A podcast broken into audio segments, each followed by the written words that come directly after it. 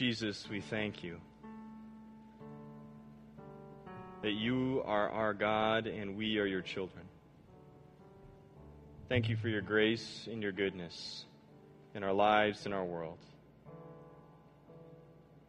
Help us know the freedom that we have according to your goodness, according to your power loose in our lives. Help us experience your great, amazing, awesome grace this morning.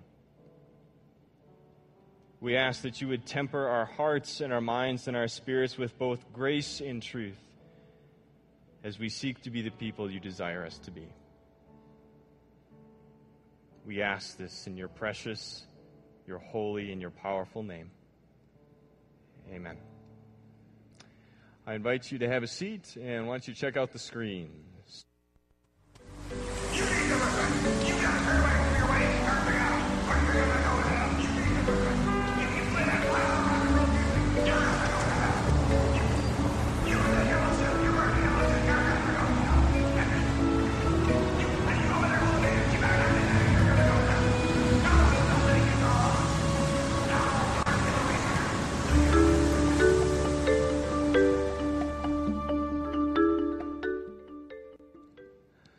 All right. Grace, mercy, and peace to you from God our Father, our Lord and Savior, Jesus the Christ. Hope you had a great 4th of July. Lots of fireworks, lots of fun.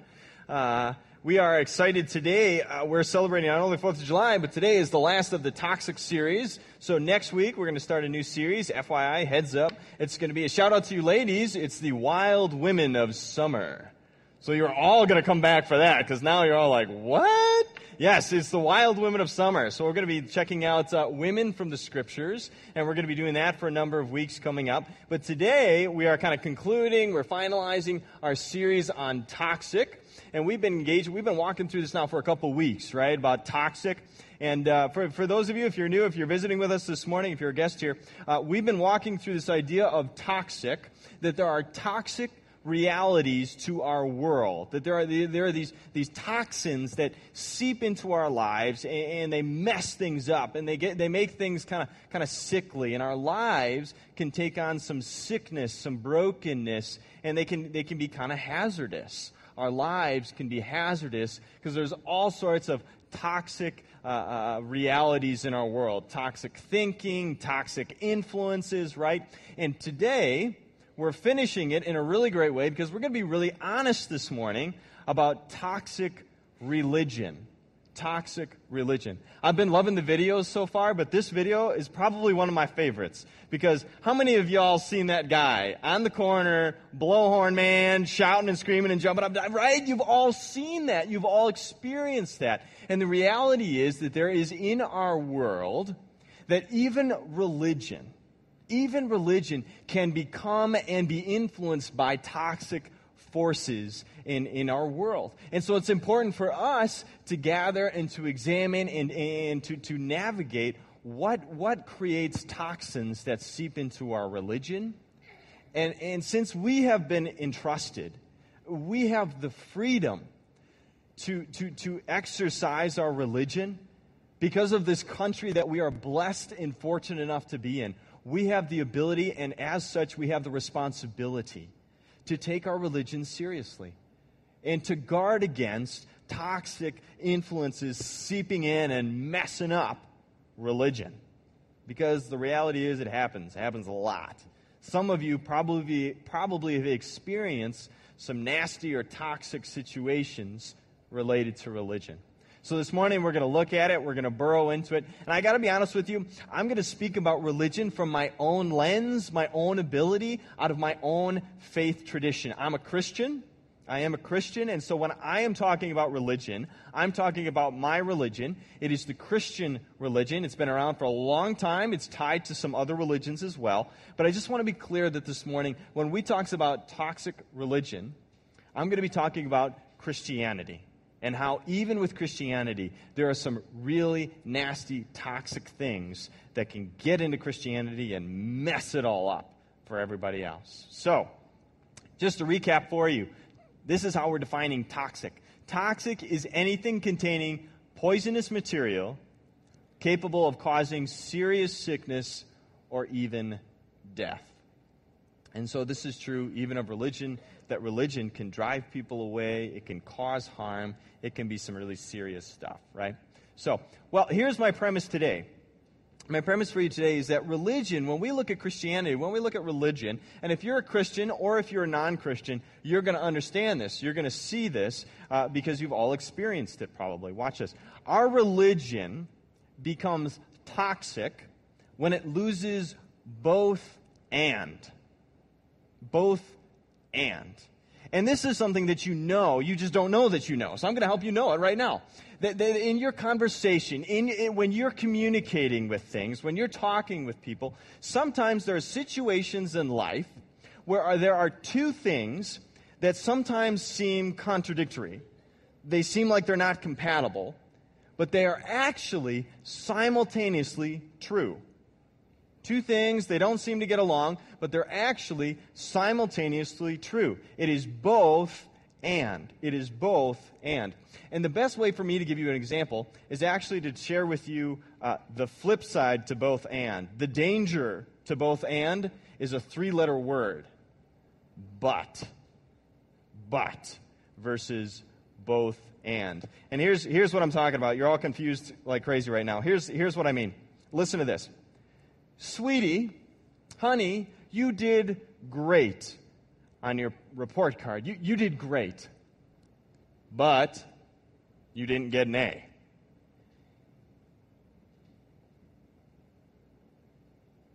See, what but does when you use it in the context of a situation or a context of a sentence, it basically negates everything that came before you. Right? I mean, that's really what's the child going to remember? I didn't get an A. How about this one? Adults, you'll get this. Guys, you'll get this. Uh, uh, honey, I love you, but you didn't take out the garbage. You've been nailed on that one? I have. I totally have. Guess what I remember from it? I didn't take out the garbage. Darling, you, you, you look very nice in that dress, but, and I'm not even going to finish it because that's too dangerous. That's too dangerous. You don't want to go there, right? I mean, that's just real. See, when you use when you use the word but, it effectively negates everything that came before it. So if you're in a situation where you affirm someone, but you also need to, to have some measure of correction, when you use the word but, it's negating the affirmation. It's negating the positive things. And so what's far more effective, what's far more powerful is both and. The both and. And, and you, you experience this in Christianity too. You experienced that those were some silly examples. Here's the reality of our Christian faith. In Christianity, we have both grace and truth. We have both grace and truth. Not grace but truth, not truth but grace. We have grace and truth. Full measures of both. 100% grace and 100% truth. Now, those are pretty churchy words, those are pretty Christianese kind of words. And when I use those words, these, these are Christian words, uh, if, if you're not familiar with them, grace has to do with being forgiven. I mean, that's really what it's got to do with. Grace is when you make that mistake, you mess up, you got a broken reality, right? The truth is you made a mistake. The truth is you messed up you said something, you did something. You might not even meant to do it. But the truth is, you did it. That's what truth is. Truth is, we are broken people. The truth is that we make mistakes. That's the truth. Grace, grace is when we look at the truth and, and, and we overwhelm it we overwhelm our brokenness and our mistakes with love and forgiveness. The truth is, you weren't supposed to hit your brother, were you? You weren't supposed to hit your sister, were you? That's the truth. Grace is, I love you, I forgive you. I love you, and I forgive you. Christianity has both grace and truth. And the danger to Christianity, the, the fear of Christianity, is when we emphasize one or the other. when we use but, when we, when we delete grace in favor of truth, or vice versa. We emphasize truth and we forget about grace. Here's a practical example for you. we're gonna we're gonna go down memory lane with Pastor Andrew. I hope that's okay. When I was when I was a little goober, I couldn't do, I was, I'm not very coordinated when it comes to like athletics and sports. I ended up being a runner because I couldn't do anything else. It's like, here, run. Because I couldn't, basketball, wasn't good at that. Soccer, wasn't good at that. Baseball, wasn't good at that. So mom and dad are like grasping at straws, like, well, he's got to do something. What is he going to do? Here's a golf club. Try that. Right? So they gave me this little salt uh, set of like junior, like little kitty golf clubs. You guys know what I'm talking about? Okay, like two heads nodded. Well, good. I'll talk. Okay, so you know what I'm talking about. They're like really cute, and I got them. I was so proud, and I was so excited, right? Because my mom and dad had given me these golf sets. And now here's the rule, though. We would, we, me, and my brother, me and my brother would go out, and we'd have our golf sets, and we'd go to our backyard. And my brother was just old enough to mow the lawn. I mean, it was like he, this was like his first summer ever mowing the lawn. And so we schemed the two of us that we were going to make our own little golf course. So he got on the mower and he dropped the blade all the way to the bottom yeah, you know where this is going, don't you? he, he dropped the blade all the way to the bottom and he mows this little circle off. The house is over here and he mows the circle over there. And uh, dad comes out and, woo! It wasn't good. We killed a whole patch of grass. Let me tell you, it was him. It was all him, you know. But it, we, essentially speaking, we made this like little putting green. It was a putting green to us. It turned into a patch of dirt because we killed all the grass. So it was a very fast putting green. But it was a putting green for us. And we had our golf clubs, and, and dad came out and he's like, Well, you killed the grass. Bummer. But uh, so here's the rule. Here's the truth. Here, if you're gonna, you know, here's what you got to do. If you want to, if you want to do this, that's okay. But here's what you got to do. When you hit your golf balls, you need to hit it towards the green. Walk over to the green, pick up your golf ball, and walk back. You do not hit the ball back towards the house. Right? That's the rules. That's the rules. You can hit it towards the green, but you're not allowed to hit it back towards the house. Yeah, sure, okay, Dad, all right, no problem, cool, can do. So me and my brother out there, and we're just like, you know, we bring out like a whole bucket of these golf balls that we find in the garage, and we're just boom, boom, one after another, one after another, and we're having a grand old time. And then uh, I walk over to the to the green, the green, and uh, more like the brown, and and I'm and I'm sitting there and I'm standing there, and I start first I start like picking them up and walking them back, right? But let's just be honest, that's just not very fast. So then I start like kicking them as hard as I can to make it go faster, right? And then I just like, you know, would be really fast is if I just, you know, hit them back. That'd be the fastest. So I got all these golf balls here, so I'm boom, boom, boom, and I'm hitting them back. Where am I hitting them towards? The house, right? Ooh. So I'm hitting them back, no problem. So far I'm good. I'm like in the clear, right? And then my brother says something to me, and I'm like mid swing. This is why you don't interrupt golfers mid swing. This is what happens. I'm like mid swing, my brother says something, and I look up, and it goes like this. And the ball does not go towards our house, the ball takes a new trajectory. And uh, I learned what a slice is that day. And I sliced pretty hard, hard enough that it went flying towards the neighbor's house. And not only am I good enough eh, to pinpoint my accuracy towards the neighbor's house, I actually managed to hit a window. Oh, yeah. There's, I mean, it, the, the, window's only like this big. I don't know how I did this, but, uh, you know, somehow I hit a window, window shatters. And I am in trouble right? So I, I grab my golf club and I'm running in the house. I must have looked like a maniac. I was just like, oh my gosh, I just broke my neighbor's window. I'm going to die, right? And so I come screaming in the house and I'm looking for my mom. I'm looking for my dad and I find my mom. She's in the, she's, oh, I felt so bad for her in retrospect. Okay, you got to put yourself here you have an eight year old wild kid whose hair is like all over the place. I had long hair. I had long hair, and I'm like running around with eyes open, and I've got like a golf club, and I'm running at mom, right? Mom's in a denim jumper from the 90s. Y'all remember those? Couple head nods. Yes. Don't. She's not here this morning. Don't tell her I told you that. She was in a denim jumper, and she was doing her hair. She was doing the curler, right? And she looks down, and there's this wild man standing there who's like eight years old with a golf club, screaming, "Mom, broke it! I broke the window! Right? In this moment, my mom had a serious choice. I mean, she really did. She had a really serious choice to be toxic or not.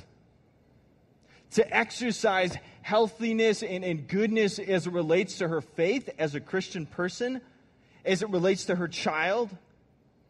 She had a choice. She could have emphasized the truth. What's the truth? I did what I wasn't supposed to. My dad said, Don't do that. He warned me about it. And guess what? I broke the window. I did. Not anybody else. I did. I broke the window. And so she could have come down hard on me. Ooh, she could have reamed me out. I could have got, you know, that would have been trouble. So she could have focused entirely on truth. Why did you do that? Don't you listen? What are you doing? Don't you get it? You broke the window. We told you not to do that. Or could have been all grace. Oh, that's okay, honey. Don't worry about it. We'll take care of that. That's not a problem. You just go play and have more fun. It's, it's no big deal. Things like this happen. She could have done that. And if she would have done that, I never would have learned the truth of my mistake and that there are consequences to my actions. And so I vividly remember on that day, I learned about truth and grace. Here's my paraphrase. This is what I remember. I told you not to do that. You broke the window. That's what happens. And she named it. She named the truth. She didn't avoid the truth. You messed up. You broke your neighbor's window. There will be consequences for that. And there were. And I love you. I care about you. I'm going to walk with you in this. I'm going to forgive you in this. Mom and dad, we will help you pay for the window. You're going to have to replace it. But we'll be there for you and with you because we love you. You see, my mom exercised the fullness of grace and truth. And she protected against the toxic temptation of avoiding one or the other. And they did. I had to, I had to write a letter to my neighbor. I wrote a, wrote a letter. I'm sorry, right?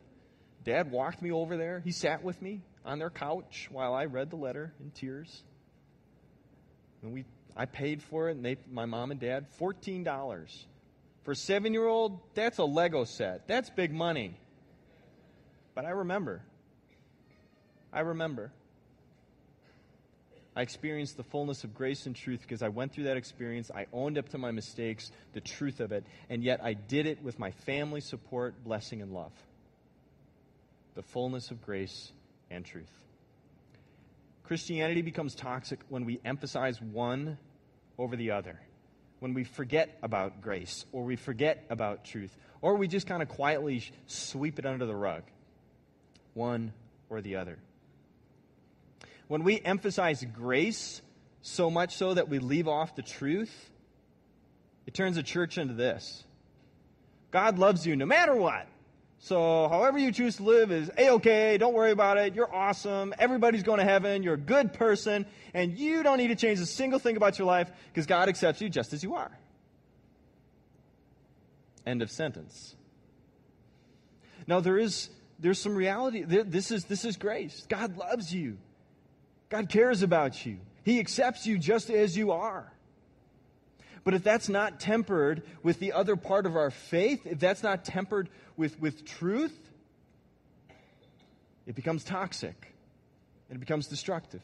It happened in the church way back when, like at the very beginning. We've been struggling with toxic religion for a long time. In the Bible, it talks about a specific church in Corinth. Corinth is a place in Greece. So there's this place in Greece, and this guy named Paul, who's a Christian, goes there, starts a church. He starts a church and he says, God loves you, God forgives you, you guys, this is fantastic. And they convert and they're like, wow, God loves us, I'm a Christian now. And Paul leaves. He figures everything's good. He leaves. But shortly thereafter, he learns about the, the, the relationships that he had. Yeah, they're doing some not so cool stuff. These are Christians, and yet they're lying to one another. They're taking each other to court and suing each other. They're sleeping around.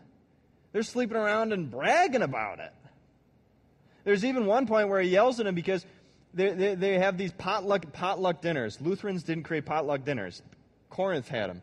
They have these potluck dinners where you get together and, and you share in, in the abundance that everybody has. And yet, what started to happen over time was that the rich people sat over here and they wouldn't talk to or, or be part of the poor people's table. They wouldn't share with the poor people's table.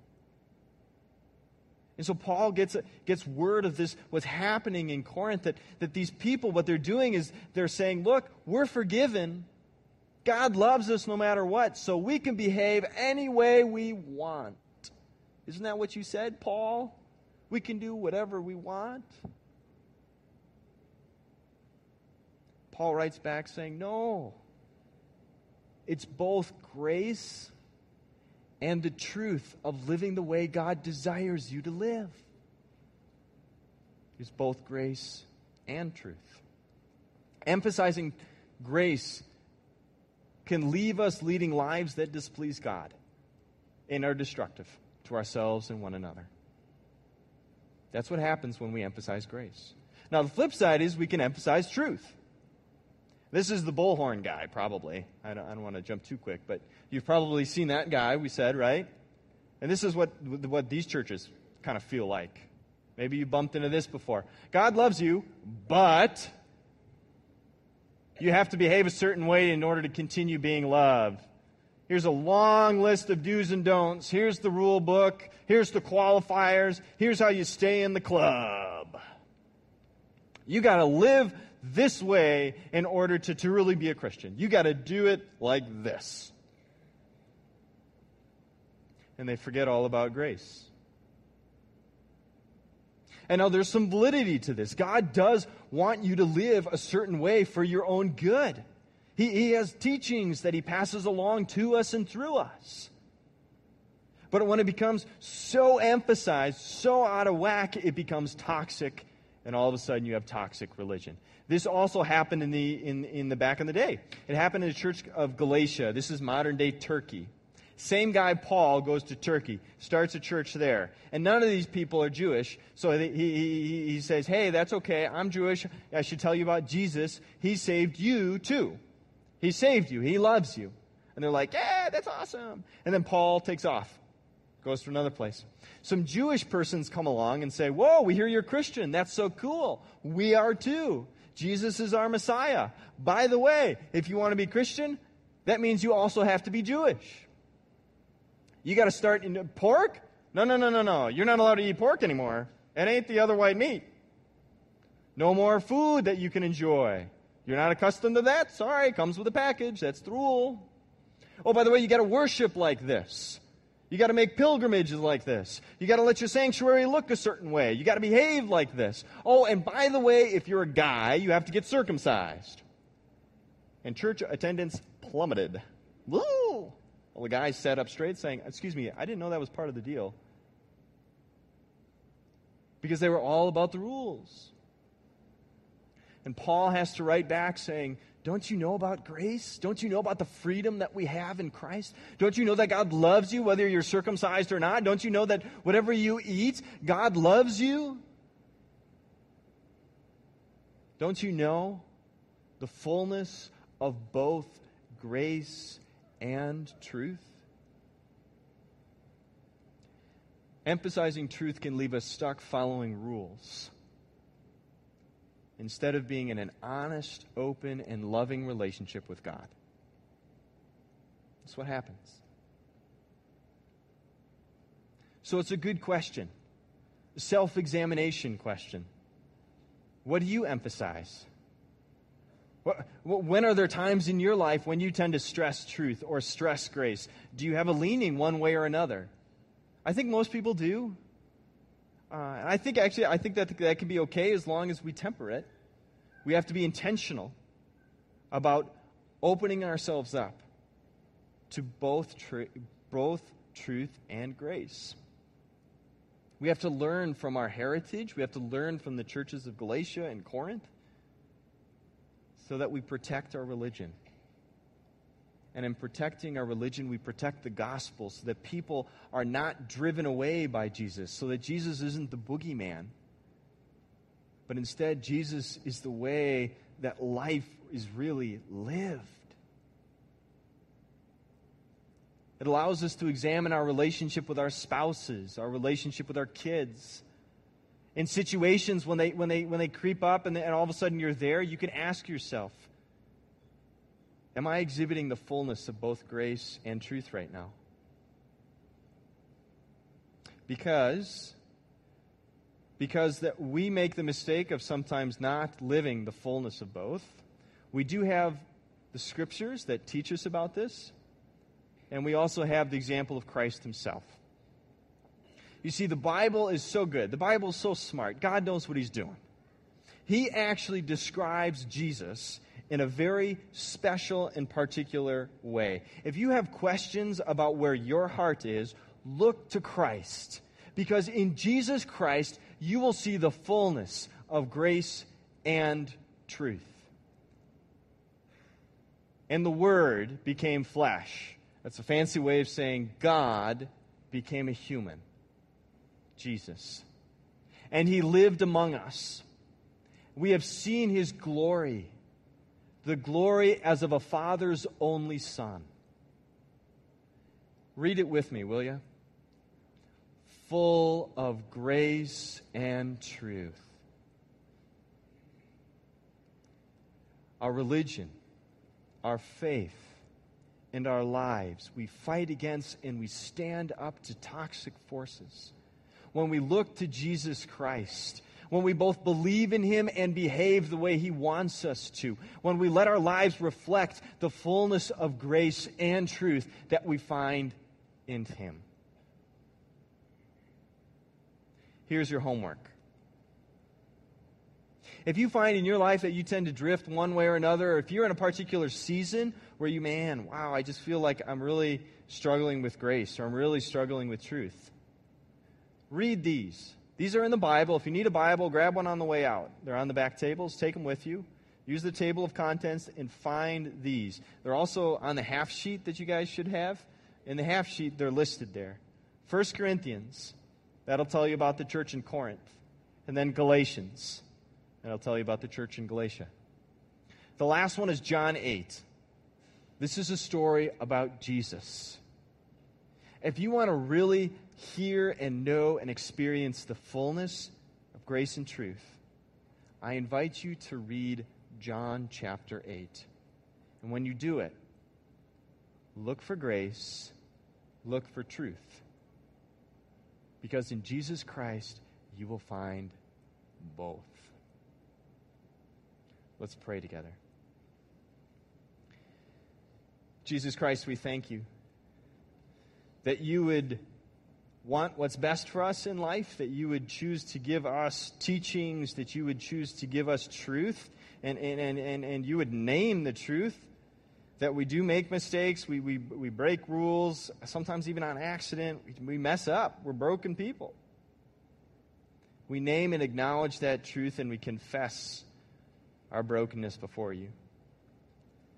We ask because you are merciful, because you are good, because you have shown yourself to be so, that you would let your grace, your forgiveness, cover over our mistakes that you would let your grace heal our relationships, that you would let your grace restore and overwhelm us.